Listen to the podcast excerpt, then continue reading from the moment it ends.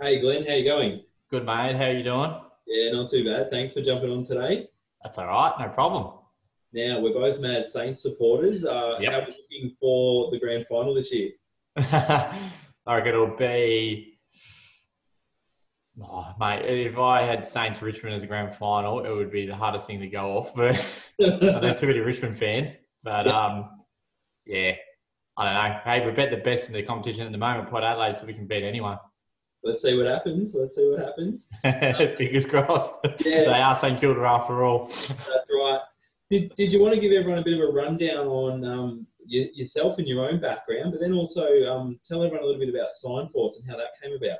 Yeah, no problem. So yeah, I've been sign writing pretty much straight out of school. Um, was going to do graphic design, but ended up going with um, the company that I now own. I did work experience for back in year ten, and they remembered me, offered me to come down and help over the Christmas holidays, and ended up doing an apprenticeship. So um, it was the best thing I thought I could do because graphic design was one part of signage, but then you actually physically get to make that sign and see it turn from a computer into a physical thing. So fell in love with it straight away. And yeah, so I've been doing it since 2006 and loving it ever since. And then me and my business partner Adam bought Signforce back in 2011 from my old bosses and it's been going from strength to strength every year except for this year.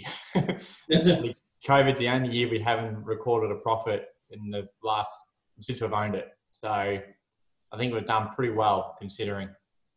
Yeah, oh, 100%. And obviously, you've been a client of ours for a bit of time now, and you know we're, we're fortunate to see how strong of a business you are and how, how much of an expert you are in your field compared to um, you know a lot of your competitors. Um, tell me, I guess, a little bit more about um, signage and branding, and you know, what are some things that people should be considering when they're planning um, for their for their branding or their signage? You know, what are the things that people need to think about? And um, to add to that, is now a good time to be sort of putting those plans in place or assessing your signage?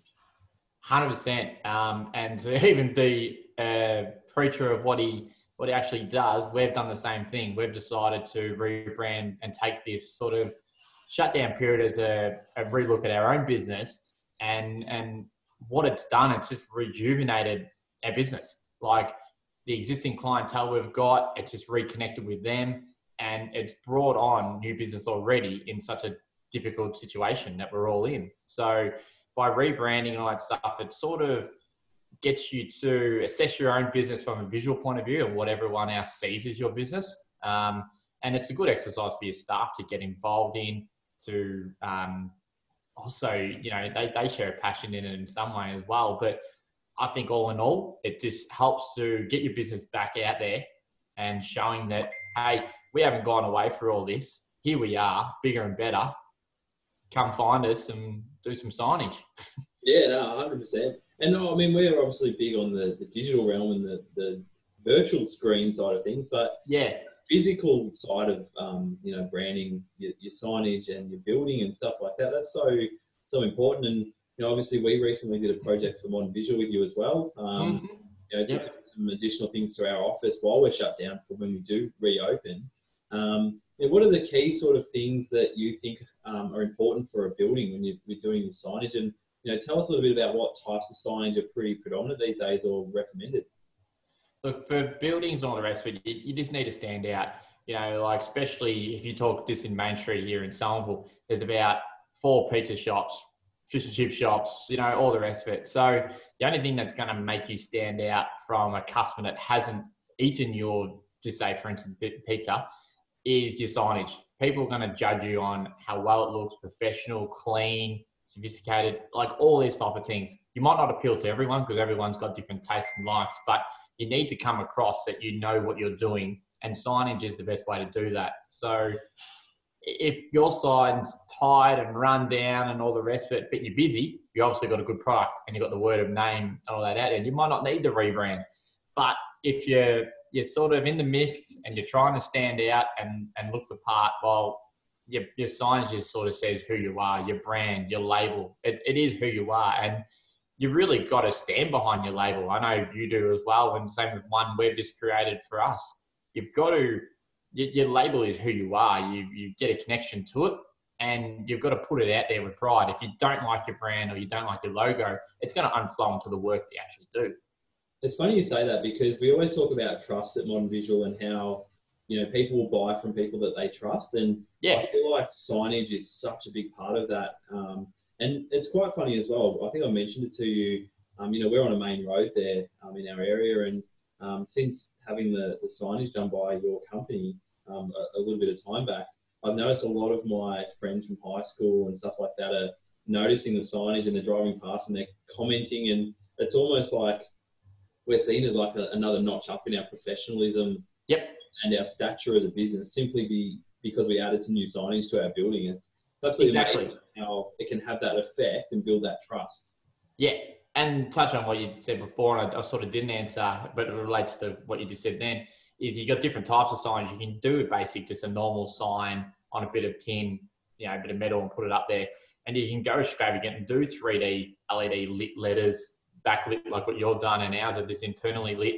Um, it doesn't really matter what you do, but obviously, the more bells and whistles you put to it, surely is going to reach a broader sort of net, you know, casting out there to capture in, in customers and all that. So if you're not lit up at night, well, then you're missing out on maybe 50% of clientele that's driving past you on a main road because they can't see you. Yep. No, exactly. And something else I wanted to chat to you about. Um, we've had um, bad experiences with signage companies in the past, and fortunately for us, we came across Signforce and yourself. Um, how do you, within Signforce, control quality and um, you know make sure the team are consistent in their approach? Yep. Well, it all flows down from me and Adam from the start. Like we've got a quality and a expectation of how a sign should be and look. And it's just that constant, like making sure the boys understand that quality and, and work to that quality. And one thing that we do that we know some other signers don't know is we go from the initial, whether it's design phase or meeting you and quoting you, right to the end of installation and finishing off. A lot of people will get other installers to do their stuff, and that's where they, you could get a breakdown in quality and and and pretty much service as well. So we're very much of a service base where we like like to provide the full service for someone if they came to us, so they 100% understand that they know what they're getting, that they like what they're getting, and then afterwards, if there is any sort of communication that needs to happen, it will get continued support from there. Perfect. No, that sounds good. Um, just sort of like a, a finisher offer. Um, what what some tips you would have just in general for business for people at the moment? Um, obviously in Victoria, predominantly going through COVID nineteen, and um, you know what I think like our attitudes are obviously a big part of it. But how are you staying positive and um, you know what have you done that's quite smart to get through this tough time that we're all going through? And what tips would you give to other business owners that might not be um, getting through this as best as they'd like? Look, um, as we were sort of discussing the other day, you know, you just got to not look at the negatives. I learned early on in, in business just to not stress about what you can't control. And I was hugely stressed when we first took over this business. Like I wasn't sleeping at night. I just had a kid, was building a house. I was doing all those things sort of early on. was trying to run a business and work 12 hours a day sort of thing. And it was so stressful. And I just came to realization one day. I was just like, why? Why am I putting myself through this? Why am I suffering my own health and family and all this stuff to worry about something that it always ends up to be okay in the end? You know what I mean? And that's what I've sort of applied to that sort of philosophy to COVID. Like, yes, it's hell. We're all going through the same thing. It's not like you're doing something different to what I'm doing. You're in the same boat. We're both in Melbourne. So you know, we just got to get through this. Everyone's got to do their part, do do what's right, get through it, and then when we come out of this, just hit the ground running. So, from a business point of view, we've done our own rebrand, we've put ourselves out there, and then we've been marketing with you on the back end, so everything ties in at once. So, when we are meant to be released last week, but not happening. I mean, week coming, but now it's going to be the 28th. So, when we hit this day October, website's all intact, our vehicles are all done our front factory is done, social media is pumping, and we're just promoting ourselves. And if you fail from that point of view, geez, there's not much more you could have done. Like Yeah. I believe. Oh, exactly. I think the key message from what you're saying is, you know, you, you give it your all. You can't give it more than that. Um, Nah. And that's going to put you in the best seat of the house to succeed. If you haven't, Yeah. then you haven't given yourself the chance to even succeed at all.